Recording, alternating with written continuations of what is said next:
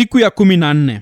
Lakini sasa amepata huduma iliyo bora zaidi kwa kadiri alivyo mjumbe wa agano lililo bora lililoamriwa juu ya ahadi zilizo bora.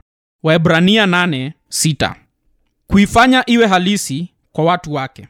Kristo ndiye mjumbe wa agano jipya kulingana na waebrania 8:6 hilo lina maana gani?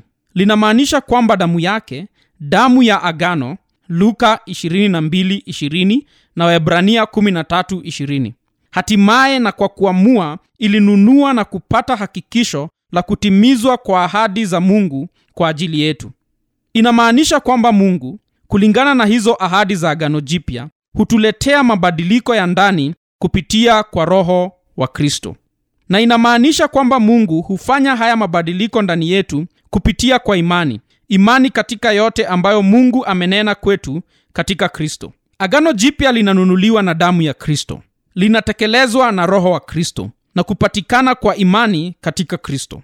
Mahali pazuri zaidi pa kumwona kristo akifanya kazi kama mjumbe wa agano jipya ni katika waebrania 13 20 hadi 21 basi mungu wa amani aliyemleta tena kutoka kwa wafu mchungaji mkuu wa kondoo kwa damu ya agano la milele yeye bwana wetu yesu awafanye ninyi kuwa wakamilifu katika tendo jema mpate kuyafanya mapenzi yake naye akifanya ndani yetu lipendezalo mbele zake. Kwa yesu kristo utukufu una yeye milele na milele. Amin. Maneno akifanya ndani yetu lipendezalo mbele zake yanaeleza kile ambacho hufanyika wakati mungu anapoandika sheria kwenye mioyo yetu kulingana na agano jipya. Na maneno kwa yesu kristo yanamweleza yesu kama mjumbe wa kazi hii tukufu ya neema kuu. Kwa hivyo maana ya krismasi si tu kwamba mungu anachukua nafasi ya mifano na kuweka uhalisia lakini pia kwamba anachukua uhalisia na kuufanya uwe halisi kwa watu wake. Anauandika mioyoni mwetu.